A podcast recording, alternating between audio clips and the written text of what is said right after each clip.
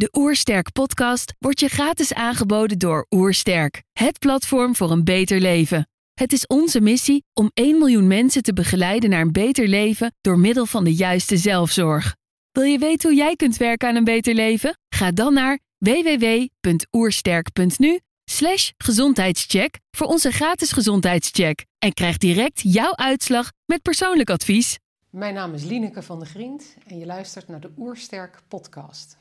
Je hebt een druk bestaan en je wordt vaak geleefd.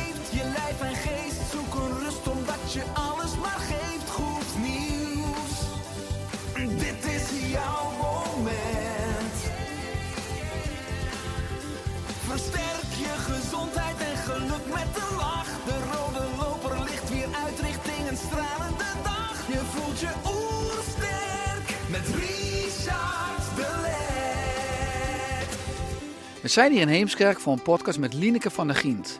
Lineke is huisarts en auteur van het boek Studeerden wij medicijnen of geneeskunde? Ik ben benieuwd naar haar tips voor een beter leven. Trouwens, geniet je van onze podcast? Abonneer je dan en laat een reactie of review achter. Zo help je ons om het gezondheidsvirus te verspreiden. Let's start! De Oersterk Podcast. Een ontdekkingstocht naar een beter leven. Lineke, welkom. Dank je. Ik lees op je website Lineke van der Gient, huisarts sinds 1995, constateert dat veel patiënten met chronische aandoeningen, ondanks alle medische inspanningen, niet genezen. Ze krijgen medicijnen voorgeschreven die symptomen onderdrukken, maar ze blijven chronisch ziek en moeten vaak de rest van hun leven medicijnen blijven slikken. Maar wat gaat er eigenlijk precies mis in hun lichaam en waarom gebeurt dit? Als we dat weten, zouden we dan ook zonder medicijnen de gezondheid kunnen ver- verbeteren van patiënten met chronische aandoeningen als diabetes, hart- en vaatziekten, multiple sclerose, reuma, schildklierproblemen of zelfs psychische klachten.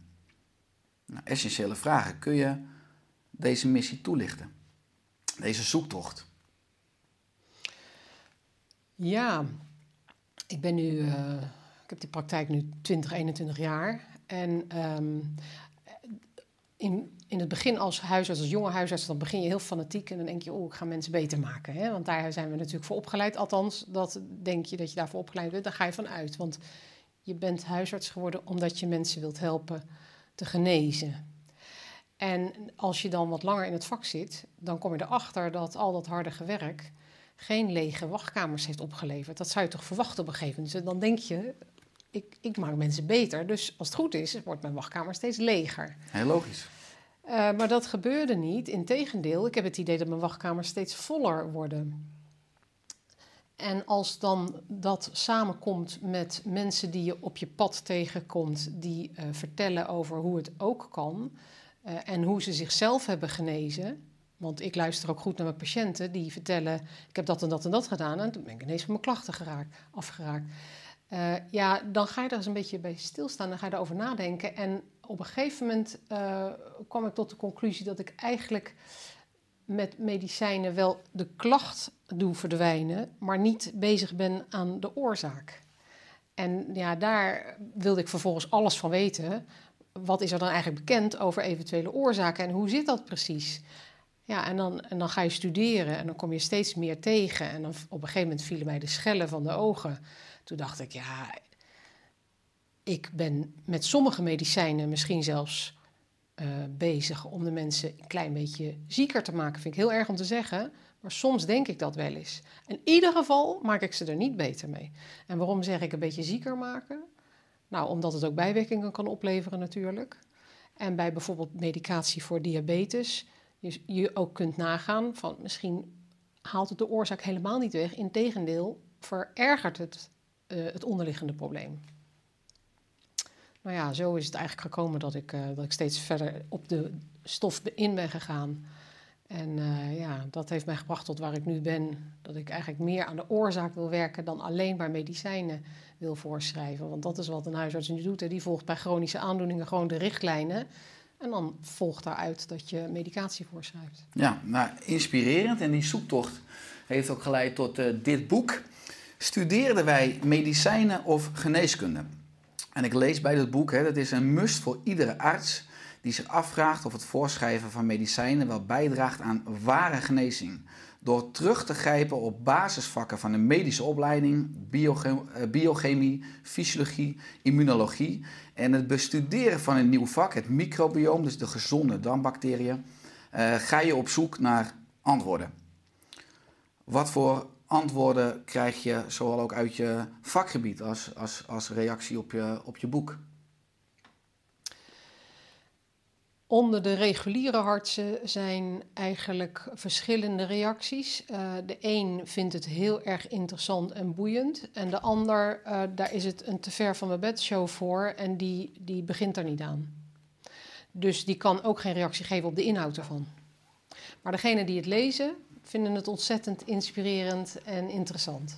Ja, want je schenkt eigenlijk in het boek artsen een nieuw wereldbeeld. Maar je zegt eigenlijk mensen die al weerstand hebben, ook artsen en het daardoor niet lezen, die komen eigenlijk dus ook niet in aanraking met je inzicht. Nee, hè, dat komt pas binnen als je, als je het leest. Um, wat ik enorm grappig vond, ik heb natuurlijk uitgebreid research gedaan uh, voor deze podcast, is dat ik las op je website dat het is begonnen uh, bij Poes Luus van je tweelingzus. Ja. Kun je dat toelichten? ja, dat klopt. Um, die Luus die uh, gaat nog de wereld in. Ja. Poes Luus plukte aan haar vacht. En Poes Luus um, kon door de dierenarts niet genezen worden. Die had het bekende riedeltje gekregen, corticosteroïdprik, antibiotica prik. En dat waarschijnlijk nog een keer uh, herhaald, maar bleef aan de vacht uh, plukken. En mijn zus liet het daar niet bij zitten en die nam afscheid van de dierenarts en ging een uh, eigen zoektocht beginnen. Mijn tweelingzus Lonneke. En uh, zij kwam van de een op de ander en uiteindelijk kwam ze terecht bij iemand die alles over voeding wist voor dieren. en heeft vervolgens de adviezen opgevolgd van die mevrouw. die verkocht haar eigen biologische diervoeding zonder toevoegingen. En vooral het laatste schijnt erg belangrijk te zijn in de dierenindustrie, voedingsindustriewereld. Um, en oh wonder, Poes Luus plukte niet meer aan haar vacht nadat zij een tijdje op die, die voeding zat. En dat deed haar vervolgens denken: oeh, maar als dat voor mijn poes zo is, hoe is dat dan eigenlijk voor mij? Uh, moet ik niet ook eens kijken naar uh, wat heb ik voor klachtjes en ga ik niet. Uh... Ja, en zo kan van het een het ander. En intussen was ik ook al in, in, contact gekomen met het verhaal van voeding. En ja, dat kwam op die manier eigenlijk heel erg bij elkaar. Zij, Poes Luus was op die manier eigenlijk een katalysator van, van mijn eigen zoektocht. Toen dacht ik, ja, dit, dit, dit, dit, hier zit toch wel iets in. Ja. En toen kwam ik bijvoorbeeld op het verhaal van insulineresistentie, wat ik zelf heel interessant vond, en het eten van suikers. Ik had zelf klachten uh, in de zin van dat ik eigenlijk mijn hele leven altijd een beetje chronisch moe was. Ik dacht uh, dat dat bij mij hoorde en uh, dat ik chronisch misschien een beetje te weinig sliep of dat ik een te drukke baan had. Want ik ben gewoon huisarts en ik heb een hele grote praktijk. Ja, daar hoort bij dat je gewoon negen of tien uren per dag maakt. Dat heb ik jarenlang vijf dagen in de week gedaan, plus nog je avond- en nachtdiensten, nou, noem maar op. Dus daar word je misschien wel moe van. Maar ik had het ook tijdens mijn studie. Dus ik, nou ja, ik ben daar uh, toen uh, over na gaan denken. En toen dacht ik, nou, dan ga ik eens proberen om uh, drie keer per dag te eten zonder tussendoortjes, geen suikers meer en met de koolhydraten vanuit granen even een beetje opletten. Niet dat ik die helemaal ben gaan minderen of stoppen, maar gewoon opletten en geen sapjes meer. En vervolgens ging ik, uh, schakelde ik denk ik over van, uh, van glucoseverbranding op de vetverbranding. Uh, want ik had geen honger meer tussendoor. Ik, ik was altijd het type wat voor de zekerheid een banaantje in de rugzak had, weet je wel. Of, een, of zo'n zo'n energy bar. Um, en uh, ik zorgde ervoor dat mijn maaltijden overigens wel voldoende eiwitten en gezonde vetten bevatten. Want dat vind ik ook wel een heel cruciaal punt. Als je dat niet doet, krijg je om tien uur honger. Als je een boterham met kaas morgens eet, heb je om tien uur honger. En wil je bij de koffie wat, wat, wat nuttige. Uh, maar als je dat niet doet dan, uh, en je zorgt ervoor dat je je ontbijt voldoende eiwitten en eventueel gezonde vetten heeft, en hetzelfde geldt voor de lunch en de avondmaaltijd, heb je die dipjes niet tussendoor. Nou, dat heb ik mezelf dus opgelegd en de chronische vermoeidheid is verdwenen. Ik heb ook geen hongerdips meer tussendoor. Ik had vroeger echt dat ik om vier, vijf uur dan zat ik te trillen van de honger. En dan moest ik iets eten en dan werd ik ook zagrijnig. Ik had echt hypoglycemie-symptomen. Terwijl ik geen diabetes heb. Lage bloedsuiker, ja. Lage bloedsuiker, precies. Eh, dat heb ik niet meer. Als ik nu om zes uur niet eet, nou ja, dan wacht ik, dan kan ik wachten. Ik zou in theorie zelfs kunnen overslaan. Ik ga niet meer trillen. Tenzij ik per ongeluk bij de lunch toch weer wat zoets heb gegeten. Als ik bijvoorbeeld mijn lunch zou afsluiten met een glas sinaasappelsap. Ja, dan om vier, vijf uur schiet ik weer in een, eh, in een dip. Ja, dus dat is de moderne eigenlijk uitdaging hè, van de moderne mens ook. Hè, om je te wapenen in een leefomgeving die je continu eigenlijk verleidt of die een royal loper uitlokt voor het eten van veel bewerkte koolhydraten. En ook eh, vloeibare calorieën in de vorm van frisdranken en vruchtensappen. Poes uh, Luus is dus genezen, hè, wat je zegt, door Ja. andere voeding. Mijn vrouw was vanmorgen in Artes en eh, stuurde me ook een foto. Dan zie je op heel veel verblijven van dieren, zie je in Artes zo'n bordje met verboden te voeren. Alle dieren bij ons hebben een speciaal dieet. En natuurlijk logisch, die hebben allemaal oervoeding, hè? die eten een oorspronkelijke voedingspatroon. Maar het is toch fascinerend dat hoe kan het dat we onze dieren in dierentuinen eigenlijk beter voeden dan onze kinderen en ook dan onszelf? Hè? Waar zijn we die wijsheid verloren? Ja. Heb jij daar, dat zijn denk ik ook vragen in jouw zoektocht eh, die jij jezelf gesteld hebt. Heb je daar antwoorden op gevonden, hoe dat er zo ingeslopen is? Mm, Ja, ik denk dat dat echt de verleiding is van de omgeving. Ja, absoluut. Wij, ik vind de wereld gaat aan vlijt ten onder. Ik weet niet of je het boekje nog kent van Max Dendermonde. Mijn generatie las dat op de middelbare school. Eh, en dat geloof, ik, eh, wel, dat geloof ik echt. Wij gaan aan vlijt ten onder. Wij doen het zo goed. Wij zijn zo'n succesformule. De mensheid is ontzettend goed in het eh, zichzelf vermenigvul- vermenigvuldigen. Heeft ook methoden gevonden om gewassen zo goed mogelijk te laten vermenigvuldigen. Ik heb begrepen, de graankorrel is nog succesvoller dan de mensheid, want die is echt in elke uithoek van de wereld te vinden.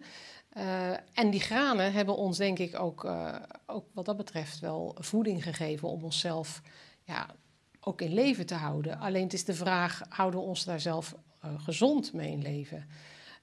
Want van het een kwam het ander. Als er zoveel mensen komen, gaan we ook steeds meer proberen efficiënter te zijn in de voedselproductie.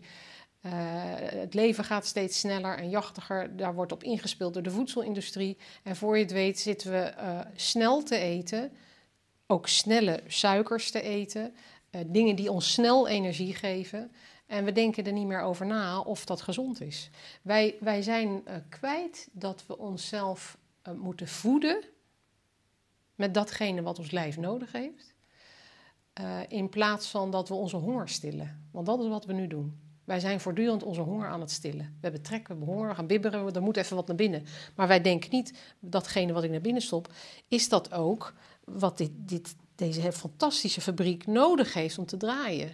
Moet dat ook in die machientjes die hier allemaal verborgen aan het werk zijn, om optimaal te draaien? Wij realiseren ons niet meer dat als die fabriekjes hier en daar wat mankementen gaan vertonen, een spierpijntje, een peesje, een dat gaat ontsteken, zou dat ook kunnen liggen aan wat ik zelf doe? Ehm, ja, we gewoon geen tijd meer voor. Dus ik denk de snelle wereld, om een antwoord te geven op je vraag, het jachtige leven in combinatie met de voedselindustrie die daarop in is gesprongen, die ervoor zorgt dat we ook snel kunnen leven en snel kunnen eten. eh, en daardoor ook onze voedselkeuzes min of meer onbewust voor ons eh, bepaalt. Ja, ik denk dat die factoren ertoe hebben geleid dat we een beetje van het pad zijn geraakt. Ja, ik denk dat het ook bijdraagt dat er geen insti- instituut is die ons de juiste kennis aanreikt. Hè, wat uiteindelijk de juiste brandstof is voor onze motor. Dat mensen vaak zelf op zoek moeten gaan als ze signaal hebben of een deel van hun vitaliteit zijn verloren. Je zegt net van als mensen een broodje kaas eten of een glas jus d'orange drinken bij een ontbijt, dan is de kans groot dat ze om tien uur weer trek hebben in een koekje bij de koffie. Dus dat je schommelingen krijgt in je insuline en in je bloedsuiker.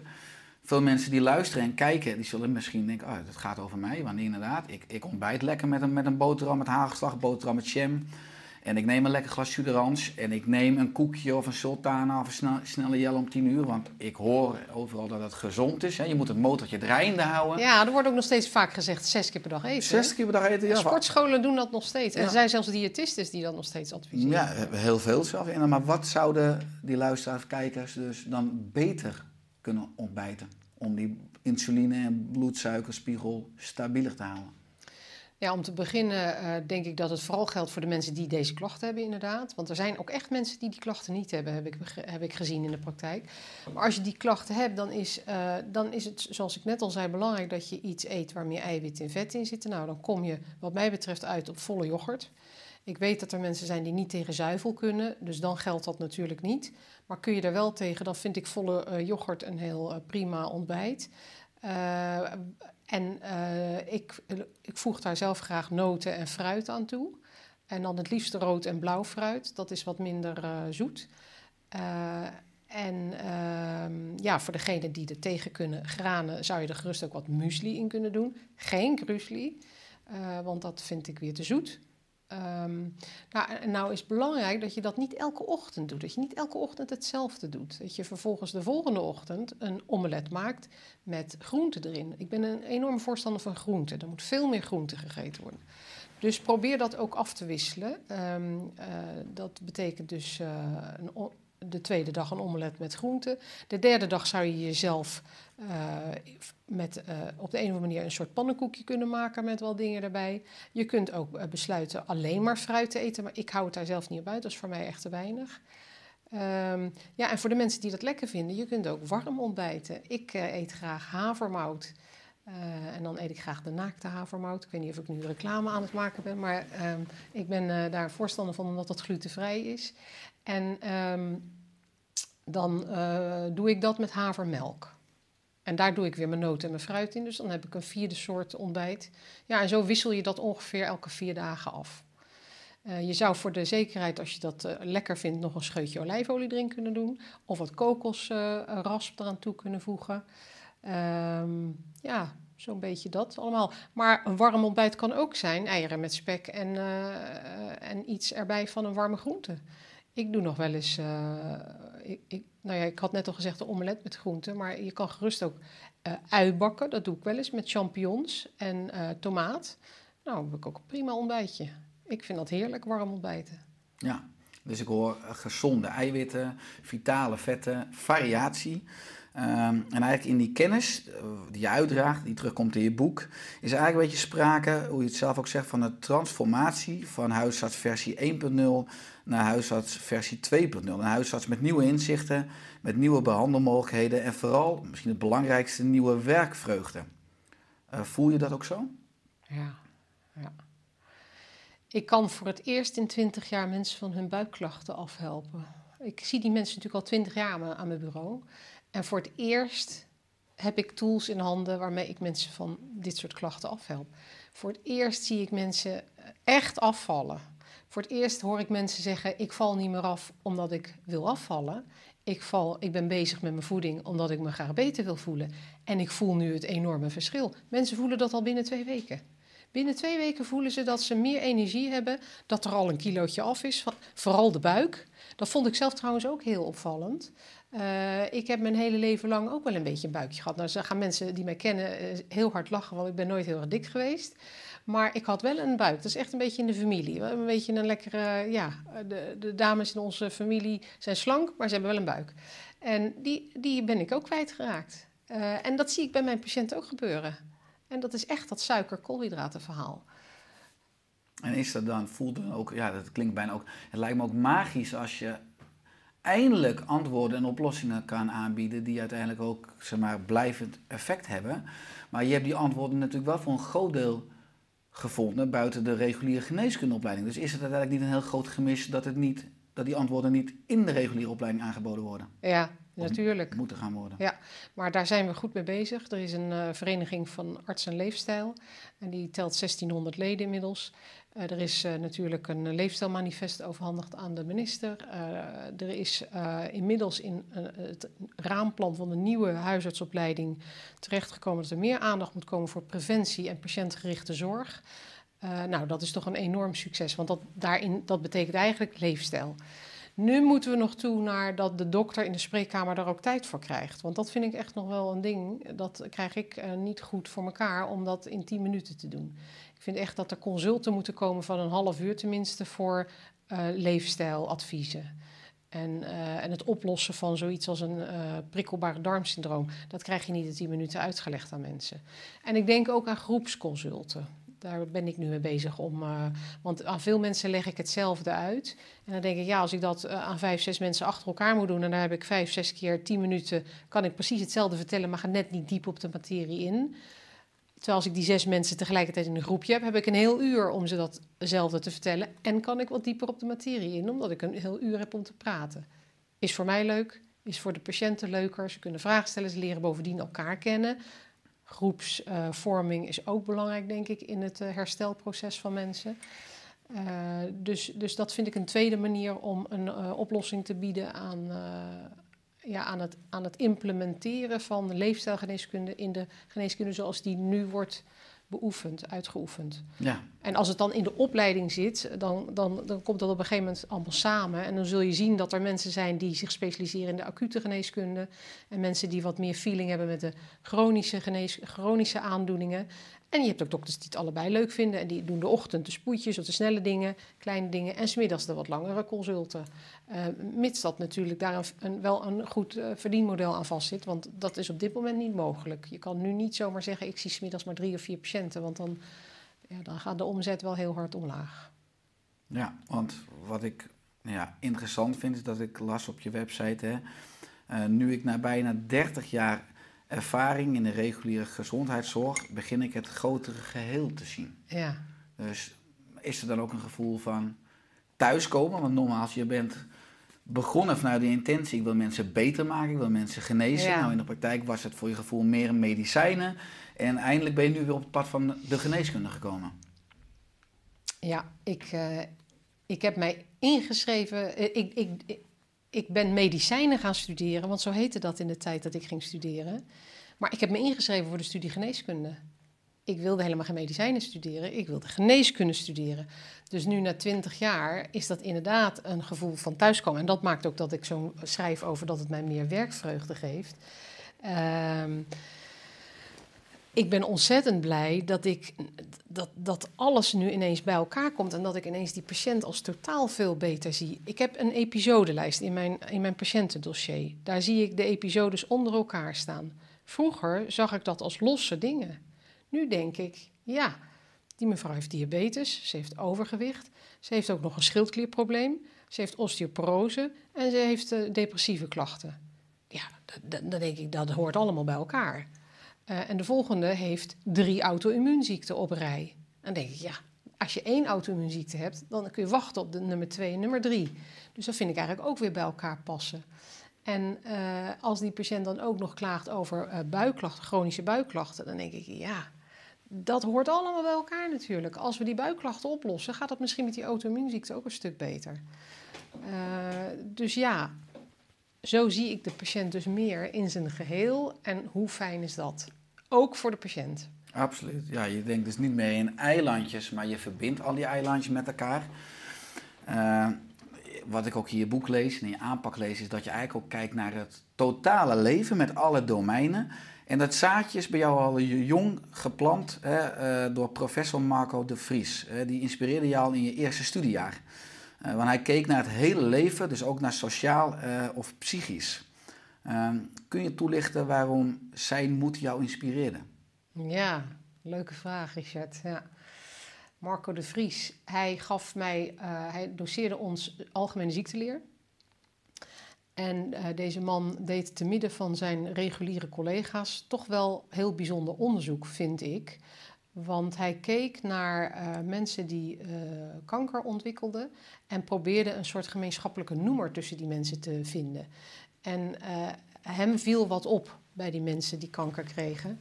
Eh, hem viel op dat er sprake was van leed in het hele verhaal van de patiënt.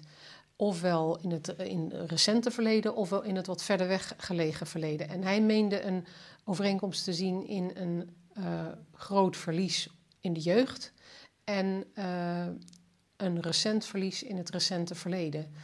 Wat- als het ware de boel een beetje triggerde. Ehm, nou ja, en daar, welke conclusies hij daar dan aan- verbond, dat laat ik even bij hem. Maar ik vond het wel interessant dat hij die link durfde te leggen. Want in de reguliere wereld eh, is het moeilijk om op zo'n manier te mogen denken. Je wordt al heel snel uitgemaakt voor kwakzalver of voor Eh, iemand die het, eh, ja, die het niet meer bij het rechte eind heeft en je wordt snel uitgestoten. Als je ingaat tegen de heersende mening van het establishment, en dat is natuurlijk op alle vlakken zo, dan, eh, ja, dan word je al snel weggezet. Dus dat vond ik heel dapper van hem. Want hij hij, eh, doseerde aan de Erasmus Universiteit in eh, Rotterdam. En ja, dat heeft, dat heeft hij toch wel mooi gedurfd. En dat is met dit onderwerp eigenlijk ook een beetje. Er zijn nog altijd mensen, collega's van mij, die zeggen: ja, leefstijl, voeding, dag, kwakzalverij. Ja, ni- niets is minder waar. Alleen er is tijd nodig om, om meer mensen datzelfde inzicht te laten geven. paradigma shift is. Dat gaat vaak natuurlijk ook Ja. een generatie overheen. Ja. Maar wat ik eigenlijk eh, hoor al in die visie van professor Marco de Vries, is dat hij ook al sprak over eigenlijk bijna een emotionele wond in de kindertijd, hè, in de basis van het leven. Ja. Wat, eh, dat je later in je leven weer eh, iets kan meemaken wat eigenlijk dat, dat oude zere deurtje opent. Dus Ja. dat je altijd moet teruggaan naar de basis, naar het totale leven moet kijken. En jij schrijft ook eh, dat we dus verder moeten kijken dan onze medische neus lang is. Eh, we moeten de patiënt vragen wie hij is, wat hij doet, met wie hij leeft, uit welk nest hij komt, wat hem beweegt, wat hem drijft, wat hij voelt, wat hij doormaakt en wat hij door heeft gemaakt. En relatie durven te leggen met dit alles en de ziekte. En als de patiënt ervoor open staat en naar binnen durft te kijken, dat is dan natuurlijk essentieel. Zie je ook de behoefte bij jou toenemen in jouw praktijk dat patiënten ook deze holistische benadering verlangen, omarmen? Ja, dat is voor mensen als het gaat om psychische dingen voor sommigen wel moeilijk. Eh, maar er zijn absoluut mensen die, dat, eh, die meteen zeggen: Oh ja, dat snap ik helemaal. Ehm, en, dus dat is eigenlijk heel verschillend. Er is absoluut een groep die helemaal niet verder wil kijken, die zelf niet verder wil kijken dan de neus lang is. Ja, en dan, en, en dan laat ik dat natuurlijk ook. Ik ga daar niet eh, dwang op uitoefenen of zo. Maar er is zeker een groep die dat interessant vindt om naar te kijken en die dan ook ehm, wegen wil zoeken om, eh, om daarmee aan de slag te gaan. En daar heb ik al veel mooie dingen van gezien. Ik heb bijvoorbeeld, ik weet niet of ik een, een voorbeeld mag noemen. Zeker. Eh, ik, er kwam eens een mevrouw bij mij binnen. Die, eh, ze kwam echt letterlijk zo binnen. eh, 36 jaar. En ik kijk naar haar en ik denk, ehm, eh, het, ze ziet er bijna uit als een psychiatrische patiënt. Ze kijkt bedrukt en een beetje vreemd uit de ogen. Ze loopt wat hout terug. En ik denk, wat is er met die mevrouw aan de hand? Ik kende haar nog niet. Ze was een nieuwe patiënte voor mij. En zij eh, vertelde mij... eh, eigenlijk kwam ze bij mij voor een nieuw recept pijnstillers. Eh, pijnstillers zeg ik, waar slik je dat dan voor? En, en een hoop pijnstillers. Ze slikte eh, paracetamol, een NSAID, dat is zeg maar de ibuprofen, de aspirineachtige, de diclofenac enzovoort, naproxen. En ze slikte ook een morfineachtige. Dat hele pakketje slikte ze elke dag. En eh, dus ik zeg, nou, ik vind dat toch wel heel wat, een 36 jaar en dan al zoveel medicijnen slikken. Wat is er aan de hand? Nou, dat had ze al sinds haar zestiende, want er was een kast op haar gevallen. En eh daar had ze vast moeten houden en had ze verkeerd gestaan. Er was een tussenschijf, uh, hoe heet het, een tussenwervelschijfje. Was een beetje verdraaid of whatever. En nou, dan moest ze medicijn te leren leven, was haar verteld. En sindsdien slikte ze die medicijnen. En toen ging er bij mij een beetje een alarmbelletje rinkelen. Want dat wilde bij mij niet in. Dat een, een, iemand van 16 jaar al door zo'n trauma een, een, een, iets in de rug zou oplopen... wat levenslang pijnstilling nodig zou hebben. Dus ik vraag die mevrouw, wat is er voor jouw 16e jaar gebeurd? Nou, daar moest ik even over nadenken. En toen zei ze, nou, toen ik 15 was, overleed mijn oom. Oh, zei ik, vertel eens even, wat was dat voor een oom? Nou, dat was eigenlijk mijn tweede vader, zei ze. Toen zei ik, zo, je tweede vader, dat moet dan wel een groot verdriet zijn geweest. Nou, dan moest ze even slikken. Toen zei ze, ja, dat was een heel groot verdriet. ehm, want mijn vader uh, was niet in beeld. En mijn moeder uh, uh, kon het niet aan. Dat was de broer van haar moeder, dat haar broer overleed. Dus mijn moeder kwam in een inrichting terecht, moest worden opgenomen. En ik werd dus eigenlijk min of meer gedwongen om het huishoudelijke werk een beetje over te nemen. De zorg voor mijn broertjes en zusjes. En ik hoorde dus in wat zij vertelde dat ze niet toegekomen was aan haar eigen verdriet. Want het was tenslotte haar so soort van tweede vader. Het was voor haar een hele lieve oom. Plus dat ze uh, de rol van een volwassene over moest nemen in het huishouden. Dus ik heb daar even met haar over gesproken en gezegd: Nou, ik vind het eigenlijk eh, opvallend dat jouw klachten daarna zijn ontstaan. Zou dat iets met elkaar te maken hebben? Nou, die vrouw die begint me daar te huilen. En ze zei ineens, nou, ik, ik, ik ga hierover nadenken. Ehm, ik heb eigenlijk nog nooit gehuild over die, over die oom. Eh, ik ga hierover nadenken. Nou, die vrouw die is naar huis gegaan en die kwam vier weken later weer terug. Ze liep rechtop en ze slikte geen medicijnen meer. En ik denk, nou, wat, wat, is, hier nou weer, wat is hier nou weer gebeurd?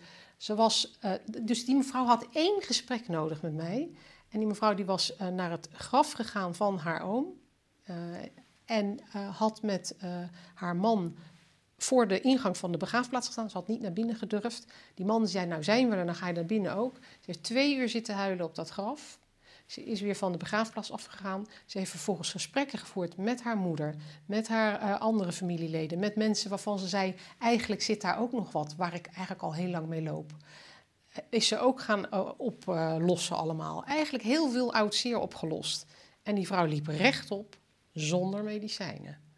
Ja, ik vond dat toch wel het meest illustratieve voorbeeld van al mijn patiënten. Hoe het dus kennelijk ook kan als je even doorvraagt. Ja, want je gaf haar een helend inzicht, een helende koppeling tussen haar verleden en haar klacht eigenlijk. Dus een perspectief wat ze zelf nog nooit had gehad. Juist. En vanuit dat inzicht kon, heb ze eigenlijk heel proactief stappen genomen en ook eigenlijk die ja. oude, uh, onderdrukte, eigenlijk negatieve, maar gewoon emoties heeft ze gewoon uh, laten stromen. Ja, en dat noem ik ook holistisch. Hè? We, we hebben het net gehad over dat we alle episodes van iemand, alle diagnoses van iemand in één uh, totaalplaatje gooien. Dus dat we de patiënt weer als een geheel zien in plaats van allemaal losse onderdelen. Waar, waarvan ik ook altijd denk, we brengen de auto toch ook niet naar een... Uh, één garage voor de dynamo en naar de volgende garage voor de koppelingen en voor de derde voor de uitlaat. Dat doen we ook niet. maar goed, ja, dus holistisch zie ik al die organen bij elkaar, al die aandoeningen bij elkaar, zodat we de patiënt weer als geheel zien maar ook het hele leven van de patiënt, waarbij niet alleen het lichaam van belang is, maar ook de psyche. En niet alleen het heden van belang is, maar ook zijn verleden. En uh, het mooie is dat ik las dat in het raamplan waar ik het net over had van de nieuwe geneeskundeopleiding ook daar aandacht voor gaat komen. Dus voor de hele film van de patiënt. Ja, enorm krachtig. Dat er dus zo'n koppeling is tussen de psychologie en de fysiologie. En dat we als mensen een eenheid zijn.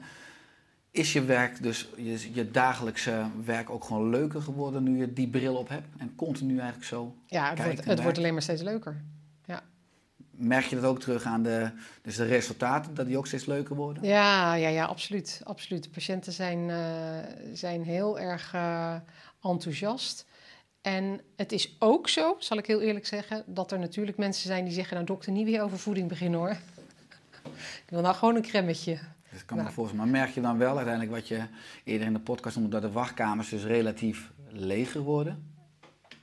Uh, nou, ik ben pas twee jaar bezig, dus daar durf ik nog niet zo heel veel over te zeggen. Uh, de wachtkamer was nu met de coronatijd natuurlijk heel erg leeg. Ja. Uh, dus dus dat, dat durf ik nog niet zo te zeggen. maar ik heb wel het idee dat um, mijn patiënten allemaal langzamerhand steeds bewuster worden van zichzelf en al heel goed bezig zijn. Dus ik verwacht eigenlijk, uh, als ik over een jaar of drie ga terugkijken, dan heb ik een, periode van vijf jaar, uh, dat ik dan uh, ga zien, god, er is echt wel het een en ander veranderd. Ja. Mooi. Je zei al dat, dat sommige mensen dan zeggen van even geen voeding, doe maar maar een cremmetje. Op je website heb je enorm veel praktische documenten, ook een document met voedingsadvies. Uh, je gaat daarin op drie blokken heb je daar, hè, voeding, drinken en bakken. Kun je enkele tips geven voor de luisteraar en kijker? Wat kan hij nou integreren op het gebied van voeding, drinken en bakken? Wat zijn goede tips? Ja, nou, drinken vind ik belangrijk. Uh, koffie, thee, uh, water. En water kun je, kun je aanmaken met van alles wat je lekker vindt op het gebied van kruiden. En desnoods ook een schijfje citroen. Um, blaadje basilicum natuurlijk en zo. Uh, uh, groene thee vind ik ook wel een gezondheidswinst. Daar is wel evidence voor. Uh, kun, dus dat kan gezondheidswinst bieden. En, of bijdragen aan een betere gezondheid, laat ik het zo zeggen. Mm -hmm. En um, dus absoluut niet iets waar suiker in zit. Voeding vind ik ook drie keer per dag, zoals ik net al zei, heel belangrijk. Eh, wat moet ik dan eten? Nou, ik ben een groot voorstander van, groenten, zei ik al. Probeer drie keer per dag iets van groente in je maaltijd te verwerken. Wat ik zelf heel eh, praktisch vind en ook ontzettend lekker, is als lunch groentesoep. Dus op zondag maak ik één of twee soepjes voor de hele week. En dan eet, dan eet ik 300 cc groentesoep. En dat is dan niet water met een beetje groente, maar dat is groente met een beetje water. Dus gaan, verdwijnt bij mij een hele broccoli in mijn soep. En dat eet ik in twee dagen op. Dan heb ik in twee dagen een halve broccoli bij mijn lunch gegeten. En s'avonds eet ik weer groente. Ehm, dus daar ben ik een groot voorstander van. En ehm, zoals ik net al zei, gezonde vetten. Eh, bakken doen we liever niet in iets wat niet zo verhit kan worden. Dus eh, liever niet in eh, olijfolie. Eh, en ik vind trouwens echt een goede olijfolie veel eh, eigenlijk een beetje zonde als je dat verhit. Want dan ben je de, eh, ja, de gezonde effecten van olijfolie eigenlijk kwijt door het te verhitten. Dus doe dat koud over je maaltijd als het eenmaal klaar is. Of in je soep een scheutje gooien. Ehm, en ik bak dan zelf het liefst mijn groenten, als, dat als het gerecht die smaak toelaat, in kokosolie, kokosvet en, eh, of in ghee. En dat is geklaarde boter. Dat wil zeggen eh, roomboter die gesmolten is, waar je het zuivelgedeelte af hebt gehaald. Dus dat noemen ze dan klare. Eh, en dan krijg je mooi vet waarin je kunt bakken. En wat ik ook wel eens doe, als ik mijn eh bottenbouillon maak, daarvan heb ik ook een, een recept op de website staan. Overigens onder de, de button documenten is dat allemaal terug te vinden.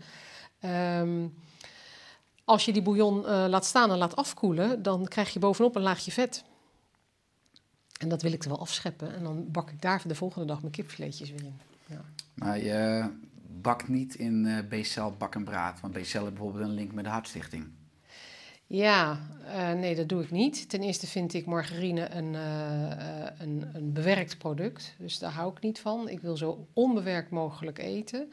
En ten tweede ben ik eh, huiverig voor de linolzuur die er nog wel eens in zit. Dat is toch een omega-6 verhaal. Nou is dat hele omega-3-6 verhaal eh, nog altijd wel een beetje een theorie.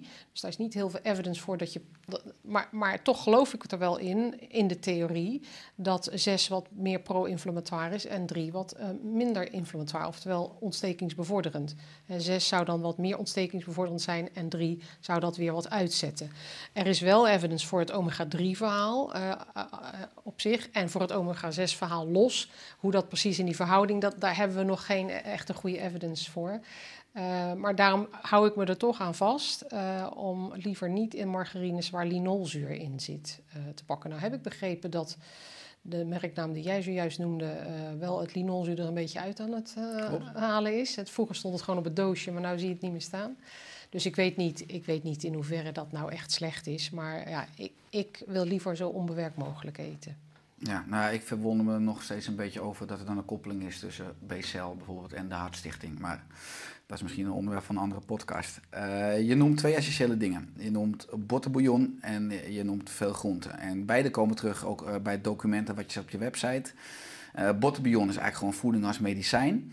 En groenten zitten natuurlijk vol met vezels. En ja, die hebben veel positieve effecten, maar daar kom ik daar zo op. Puur als je kijkt naar bottenbouillon, geneeskrachtige voeding.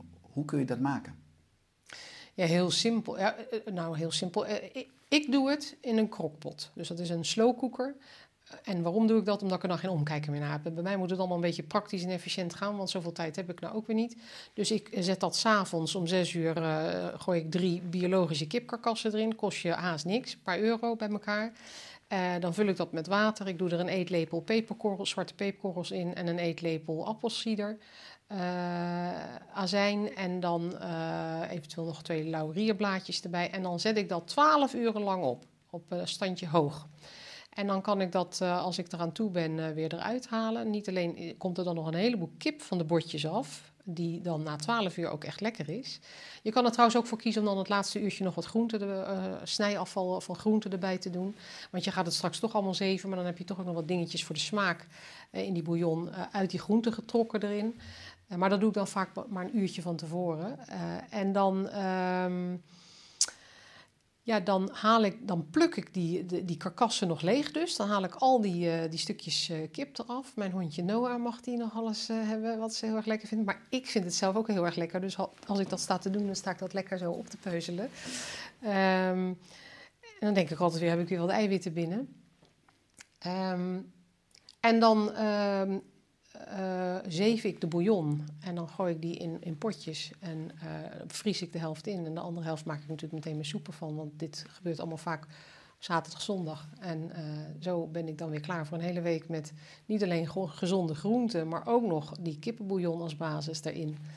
Want die, die botten, die worden, als je ze zo lang opzet, worden ze helemaal zacht. Je kunt ze bijna fijn drukken na 12 uren. Dus alles, alles wat structuur geeft, is eruit getrokken. Dat is helemaal verworden tot losse aminozuren. En dat zit allemaal in die bouillon. En dat gebruik ik weer om mijn eigen eh, structuur op te bouwen. Zo simpel is het. Dus dan denk ik altijd, nou, goed voor mijn eigen kraakbeen en botten, maar ook voor mijn darmwand. Hè. Schijnt dat in die bouillon die L-glutamine zit, die goed is voor opbouw van de darmwand, waardoor de darmwand veel meer kan hebben. Ja, en beter hersteld, hè, als er eventueel wat zwakke plekjes in zitten. Ja. Maar je zag dat mensen vroeger natuurlijk veel meer misschien tijd namen, la- laat ik het zo zeggen, om voeding te bereiden. En dat we nu door ons succes en de comfort steeds meer ook gemaksvoedsel zijn gaan eten. Maar dat er nu weer eigenlijk een tegenstroming is die hè, nu veel meer aandacht voor biologisch, veel meer aandacht voor groente, ook steeds meer aandacht voor bottenbouillon. Je ziet het nu weer een beetje terugkomen de laatste vijf jaar. Ja, en weet je wat ik hoor in de praktijk? Patiënten vinden het hartstikke leuk. Ze hebben een nieuwe hobby ontdekt. Ze gaan recepten met elkaar delen. Ze zitten het op Instagram te delen. Ze zetten het op eh, Pinterest. En je hebt echt fana- fanatiekelingen erbij die, die ook zelf heel hun eigen creativiteit ineens ontdekken in de keuken. Die dan dingen bij elkaar gaan gooien, die zelf nieuwe dingetjes ontdekken, smaken verenigen. Eh, eh, helemaal trots met fotootjes komen van kijk eens, ik heb koekjes gemaakt zonder suiker en het is hartstikke lekker geworden. Eh, ja, dus de, dat, dat is hartstikke leuk, vind ik, om te zien. En ook eh, als je het op een gegeven moment een beetje doorkrijgt. Ik heb er zelf echt wel één of twee jaar over gedaan om, dat- om dat een beetje in de vingers te krijgen. En voor mij is, is het geheim zaterdag, zondag. voor- Zondagmiddag dan maak ik mijn, mijn dingen voor, voor de rest van de week. En dan valt het op dat het eigenlijk niet zo moeilijk is om heel gezond te eten. Omdat je al dingen voorbereid hebt. Je hebt al dingen klaarstaan in de, in de keuken, waardoor je het alleen maar af hoeft te maken. En dan kan je toch nog wel een heel efficiënt te werk gaan door de week. Ja, dus er zondag als het al een buffer. Als je dus die hectische week weer ingaat, door die goede voorbereiding, kan je eigenlijk alsnog gezond Precies. eten. Ja. Precies. En dan, maar dan moet je dat er dus wel voor over hebben. Je moet voortaan zeggen, weet je, de zondagmiddag is voor mijn, eh, is voor mijn voorbereiding. En als dat eens een keer niet lukt, nou kijk, het, ik wil niet roomser dan de paus zijn hoor. Dan, dan eet ik som- soms tussen de middag er ook nog weer gewoon een boterhammetje met kaas. Maar dat gebeurt mij niet veel. Dat, dat gebeurt mij misschien eens in de zes weken of zo. En verder krijg ik het eigenlijk goed voor elkaar om het toch heel gezond eh, te houden. Ja, je noemt al groentes, eh, want groenten zijn natuurlijk een goede bron van eh, vezels. Het voedingscentrum adviseert eh, wat is het, 250 gram groente en fruit per dag. Gemiddeld redden mensen nu 113 gram eh, in Nederland. Eh, hoeveel groenten per dag zouden mensen mogen eten en hoe kunnen ze dat variëren? Je hebt een aantal voorbeelden gegeven, in eh, een omelet, eh, in de soep, in onder andere in de bottenbouillon. Ja, ik heb, ik weet niet of je dat weet, ik heb ook de studie gedaan van professor Terry Waals. Ken je haar? Jazeker. Uh, Waals protocol. Ja, Ja? nou, ik ben de eerste Waals Protocol Health Practitioner van Nederland. Want ik heb bij haar examen gedaan vorig jaar eh, januari, in 2019 dus.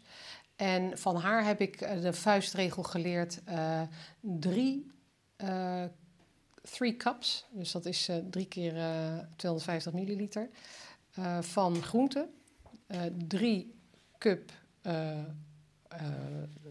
felgekleurd groente en fruit. Dus dan hebben we het over eh, rode en blauwe fruit en ehm, zoiets als bietjes en wortelen en zo. Dus alles wat tot in de kern gekleurd is.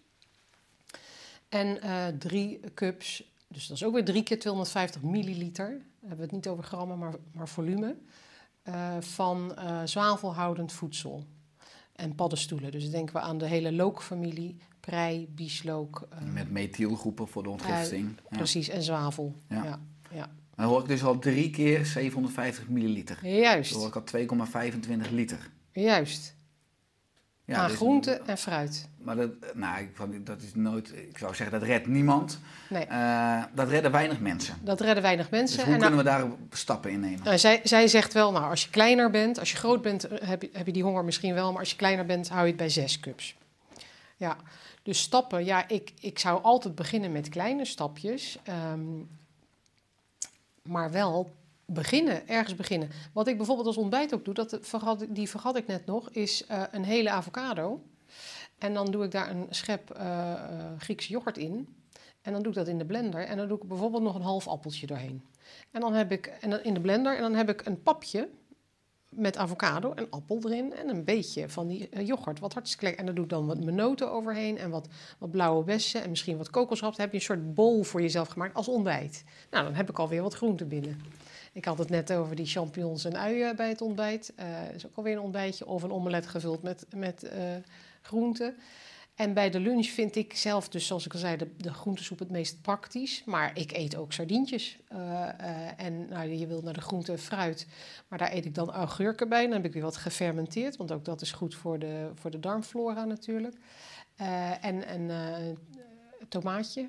Ehm, of een gekookt ei en een avocado en wat, wat makreel. Of haringen. Of eh, eh, zalm, gerookte zalm, doe ik ook wel.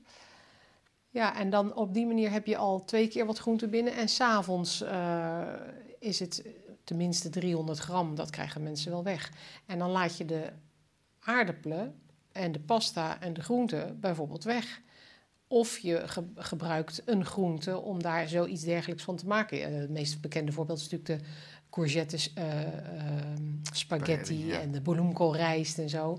Eh, dus, dus als je jezelf eh, een beetje ruimte in je maag geeft door die vullende dingen waar koolhydraten in zitten niet te eten, blijft er vanzelf meer ruimte over voor de groenten.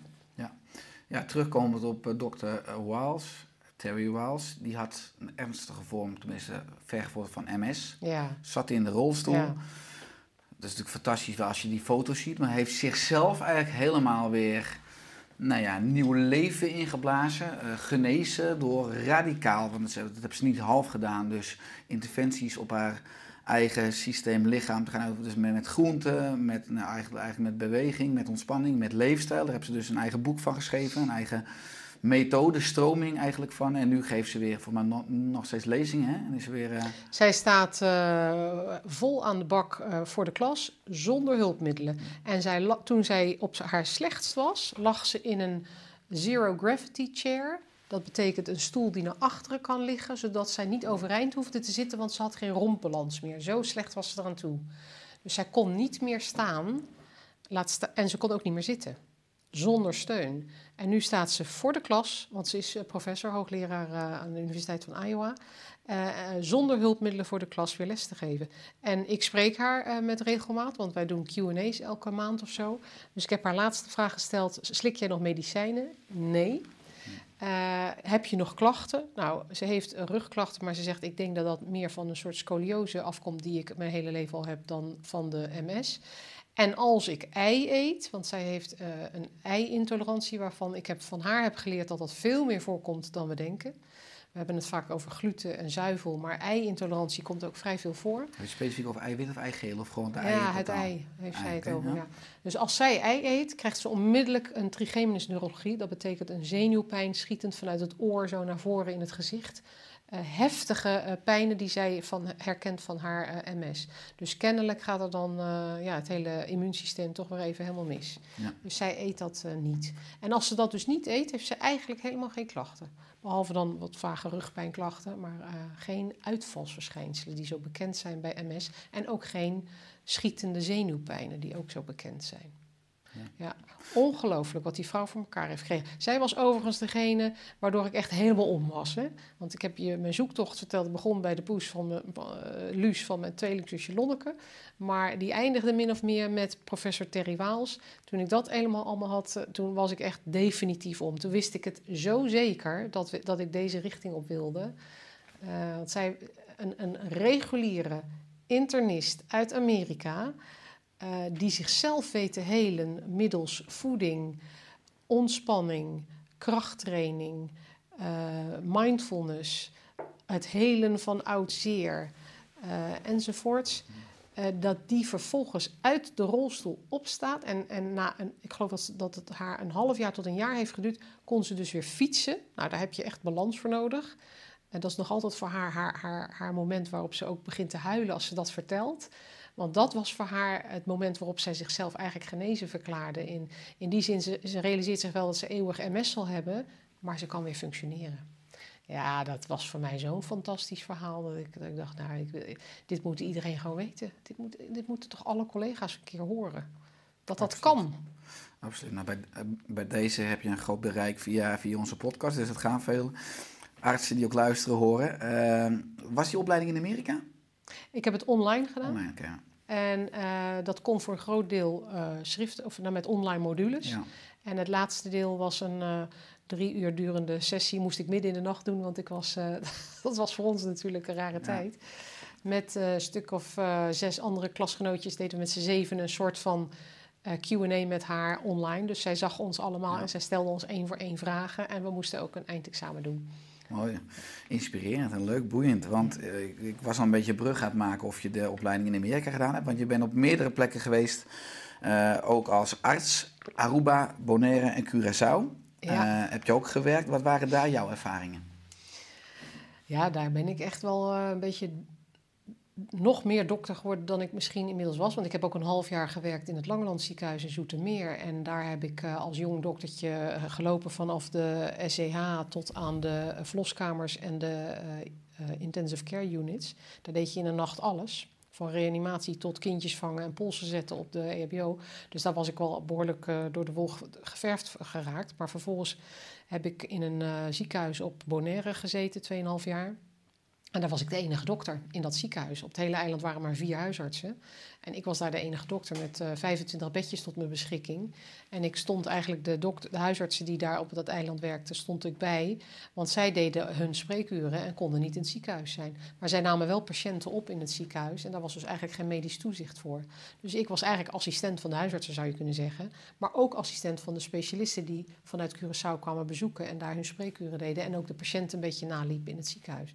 Zo kon een internist dus eigenlijk een patiënt opnemen in een ziekenhuis, maar vervolgens verdween die s'avonds naar Curaçao en dan was er natuurlijk geen toezicht meer. En dan was ik de dokter die daar een beetje op die patiënten lette. Ja, ik heb daar ook hele bijzondere dingen gezien. Eh, ik heb bijvoorbeeld eh, op Aruba heb ik tijdens mijn opleiding acht maanden gezeten. Daar heb ik bijvoorbeeld een eh, jongetje gezien met tetanus. Dat, dat zie je hier niet meer, omdat we allemaal vaccineren. Maar eh, dat vond ik wel heel indrukwekkend. Eh, dat kind was inderdaad, had zijn Rijksvaccinatieprogramma vaccinaties niet gehad. En dat kind had tetanus gekregen. En ik herkende dat als, eh, als dokter in opleiding zijnde tot huisarts. En de neuroloog eh, eh, geloofde me niet aan de telefoon. Ik zei, nou, eh, ik zie eh, een kaakklem, ik zie een opistotonus. Dat wil zeggen dat het kind vanuit liggende positie zzzt, omhoog komt. Dus niet gewoon soepel opstaat. Nee, echt met een hoofd naar achteren zo omhoog klapt. Ik dacht, dat ziet een beetje raar uit, een kind van acht wat zo stijf is. Een, een voedselreflex, een clonus noem je dat. Als je hier slaat, dat je dan dat voetje zo ziet gaan. Ik denk, nou, dat is uit de boekjes.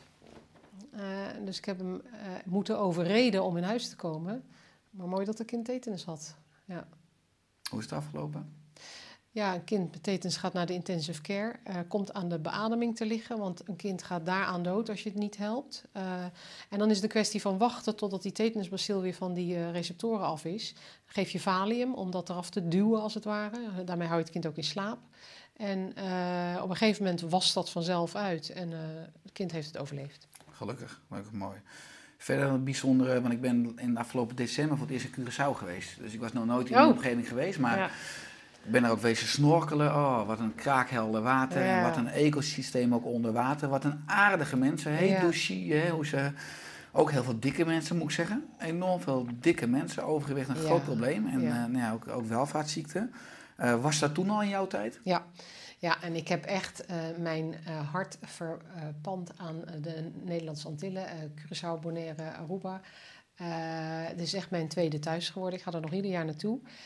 En ik heb een warm hart voor alle mensen daar. Ik spreek ook papiermensen. Ik heb eh Antilliaanse kleinkinderen via, zoals ze dat noemen, ehm Judy Crianzas. Dat zijn, soort, zijn kinderen die jou uitkiezen als tweede moeder, zo ongeveer. Ehm, dus dus eh, ja, mijn hart ligt daar nog steeds. Eh, en, en het, ergens van binnen sluimert er iets. Ik zou daar toch ook heel graag mijn verhaal willen gaan vertellen. Ik spreek de taal.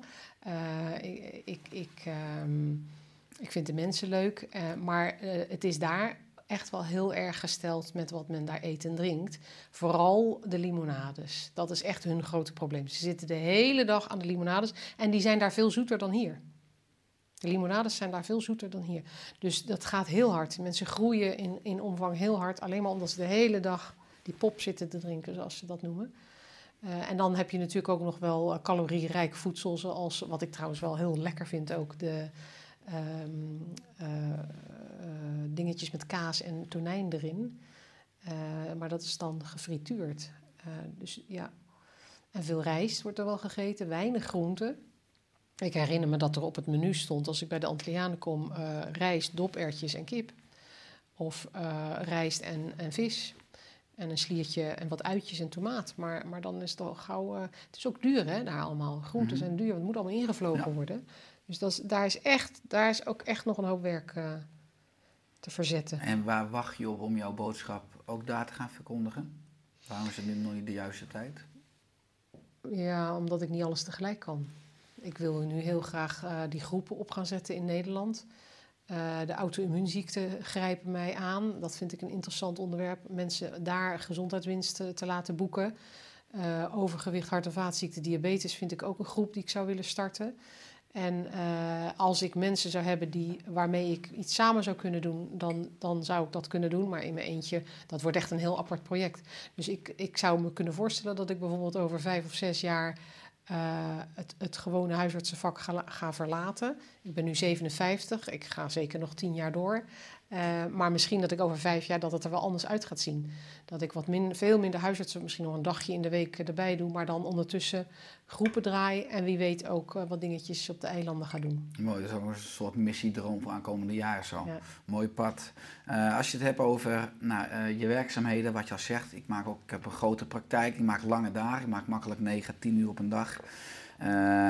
Eh, S'avonds mogelijk ook nog eh, ac- andere activiteiten of een mailbox of gewoon alle andere rollen die je hebt in het leven. Hoe zorg je voor balans in jouw leven? Heb je een soort blauwdruk van een optimale dag?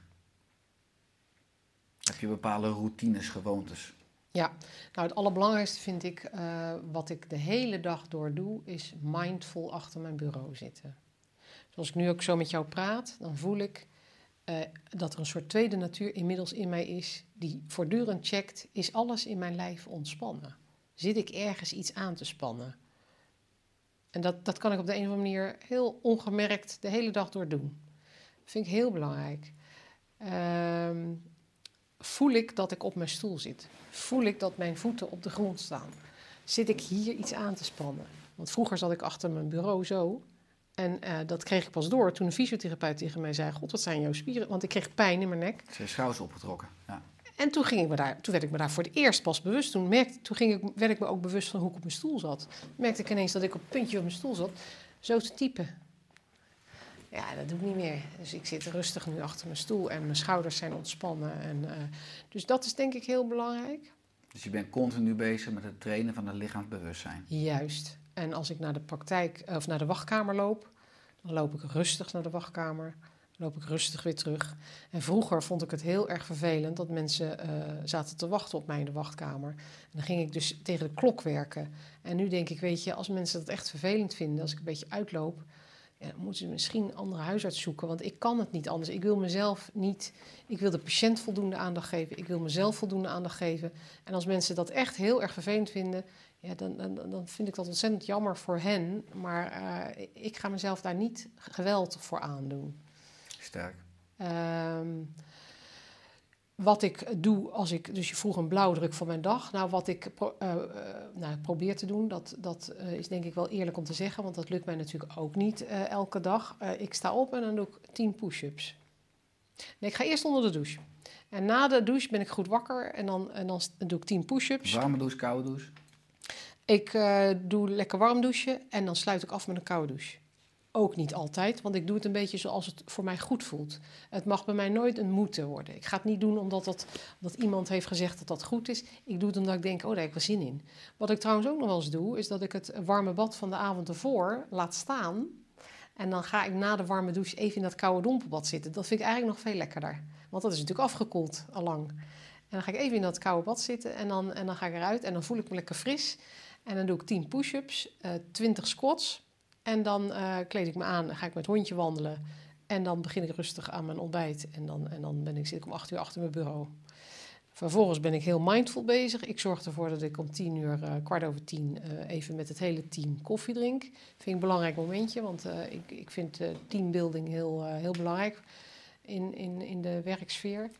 En, eh, Het team, al zo'n man of tien, hè? Dus dat is, Ja. dat is een groot team. Ja, dus ja. fijn om met z'n allen ook een moment samen te hebben iedere dag. Precies, ja. En dan eh, ga ik weer aan het werk. En dan, eh, oh ja, ik, ik, ik heb ook mijn, mijn agenda's zo ingedeeld dat het te doen is allemaal. En iedere keer als het niet werkt, gaan we met z'n allen om de tafel te zitten om te kijken, wat, waarom loopt het nou niet? Wat moet anders? En zo ben ik eigenlijk al twintig jaar bezig met het aanbrengen van efficiëntieslagen, zodanig dat het voor mij 100% prettig verloopt. Ik heb bijvoorbeeld eh, de laatste doorgevoerde efficiëntieslag was eh, dat ik merkte dat ik nog altijd eh, zo rond 11 uur in de knel kwam met mijn tijd. En dat komt omdat ik en e-mailtjes moet beantwoorden, eh, en e-consulten, en herhaalrecepten, en telefoontjes en de post. Toen bleek dat dat gewoon allemaal veel te weinig... En dat moet, dat moet dus geagendeerd worden, want anders komt het niet van. Dan had ik een half uurtje... Dus er stond dan een half uurtje administratie. Maar nu laat ik alles afzonderlijk inplannen. En die e-mails en de telefoontjes. En, dus, en dan blijkt dat ik veel meer dan een half uur nodig heb. Dus dat is dan een efficiëntieslag die ik weer doorgevoerd heb... om ervoor te zorgen dat ik niet overdag gestrest raak. Nou, dan om half één eh, hebben we weer een half uur lunchpauze. Ga ik even met het hondje na de lunch naar buiten. Dan doe ik een klein wandelingetje. Dat is naar mijn smaak te kort. Want dat zou ik eigenlijk wel een half uur willen doen. Maar dat lukt me niet. En dan ga ik weer eh, aan de slag. En dan eh, werk ik tot een uur of vijf, zes. En dan ga ik natuurlijk weer met het hondje eruit. Met Noah. Met Noah. En eh, dan doe ik een wandelingetje. En dus dan ben ik weer even lekker buiten. En dan, als het even kan, eh, eh, zorg ik ervoor dat ik op tijd eet. Ik vind het belangrijk om tussen zes en zeven, als het even kan, te eten. Lukt me natuurlijk ook niet altijd. Soms is een middag echt te druk. Krijg ik spoedjes en dan ben ik toch om ze- zes uur, half zeven pas thuis met de hond lopen. En dan ben ik weer te laat. Maar dat neem ik mezelf allemaal niet kwalijk. Dan denk ik, nou, ach, het is een keer niet gelukt. Ook belangrijk, denk ik. En eh, verder eh, eh, werk ik maandag, dinsdag, donderdag, vrijdag. En dan heb ik de hele woensdag voor mezelf. En dat vind ik ook heel erg fijn. Twee dagen op, één dag af, twee dagen op en dan weer twee dagen af. En de vrijdagmiddag ga ik vaak eerder naar huis. Ehm, nou, en zo lukt het eigenlijk best. En dan zorg ik ervoor dat ik twee dagen in de week een beetje aan krachttraining doe. Twee keer in de week moet ik eigenlijk zeggen. Het liefst op woensdag, mijn vrije dag. En dan op zaterdag of zondag. Komt er meestal op de zondag van. Dat doet ook heel erg veel. Dat, is een eh, heel leuk hoofdstuk in mijn boek. Vind ik zelf eigenlijk een van de leukste onderwerpen. De mitochondriën, de energiefabriekjes. Hoe belangrijk zijn die? En ik merk ook echt aan mezelf dat als ik die krachttraining een tijdje niet doe, dat er iets verandert aan mezelf. Ik word een beetje minder fit en ik kan zelfs aan mijn stemming merken dat er dan wat gaat gebeuren. Of liever gezegd omgedraaid, op het moment dat ik dan weer lekker bezig ben, met twee of drie keer in de week die uh, krachttraining, doe ik ongeveer 30, 40 minuten, niet veel langer. En dan, uh, dan merk ik aan mezelf dat ik, dat ik uh, vrolijker word. Dat ik net even, net even wat vrolijker word. Dat ik ineens loop te zingen of te fluiten en dan denk ik, nou, dat is toch wel grappig. Ja.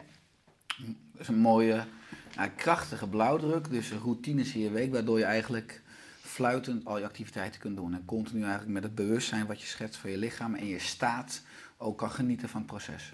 Ja, en uh, ik voel mij op dit moment, ik ben dus 57 zoals ik net zei. Ik heb meer energie en ik voel me fysiek beter dan toen ik 37 was. Dat is echt waar. Want ik kan me herinneren dat toen ik 37 was, dat ik thuis, uh, uh, thuis kwam en eerst moest slapen voordat ik ook maar verder iets kon doen na een dag werken. En dat ik eh, die hongeraanvallen had. En dat ik dus eigenlijk de hele dag door chronisch een beetje moe was. En rond vier uur, dan, dan, zag, ik, dan zag ik het soms bijna niet goed meer. Dat ik ook s'avonds af, uh, afgepeigerd was en, en, in bed crashte. En natuurlijk komt dat nu ook nog wel eens voor, want uh, ik wil echt niet doen alsof, het, alsof ik helemaal perfect uh, het allemaal onder controle heb. Maar het is uh, niet meer structureel. Het gebeurt wel eens, maar... Ja, mooi dat je zegt, ik ben jonger geworden in het oude worden eigenlijk. Ja. ja. Is er aan het einde van de podcast nog iets wat je graag wilt toevoegen? Ja, dat is een hele goede. Uh, bewustzijn. Ik denk dat dat het allerbelangrijkste is. Ik zou, uh, ik zou een ieder willen, willen proberen te motiveren om je bewust te worden van wat je voelt. Hoe voel je je? En, ga, en doe daar iets mee. Wat bij jou past. Uh, dit past allemaal bij mij. Voor iedereen is dat weer anders. Maar als het begint met hoe voel ik me? Wat voel ik? Uh, dan gaat het daarna eigenlijk vanzelf. Dan ga je er alleen al doordat je je aandacht op vestigt, veranderen de dingen al.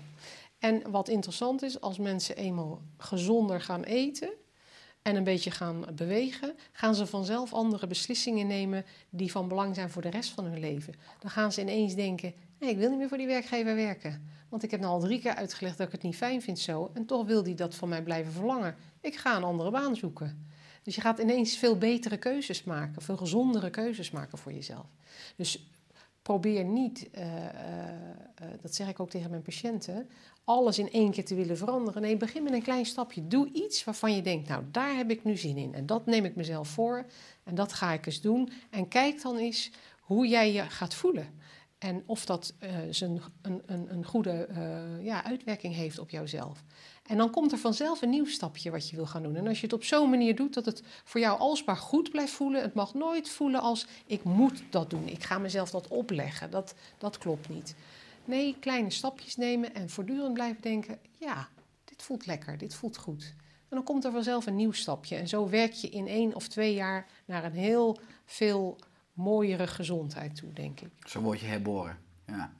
Mooi. Waar kunnen mensen meer vinden over jouw visie, over jou, over je boek? Ja, de praktijkwebsite is Huisartsen Schiedam Noord. Maar die is eigenlijk vooral voor mijn uh, patiënten bedoeld, uh, die uh, in Schiedam Noord wonen. Mijn eigen persoonlijke website is huisarts van de met dt.nl.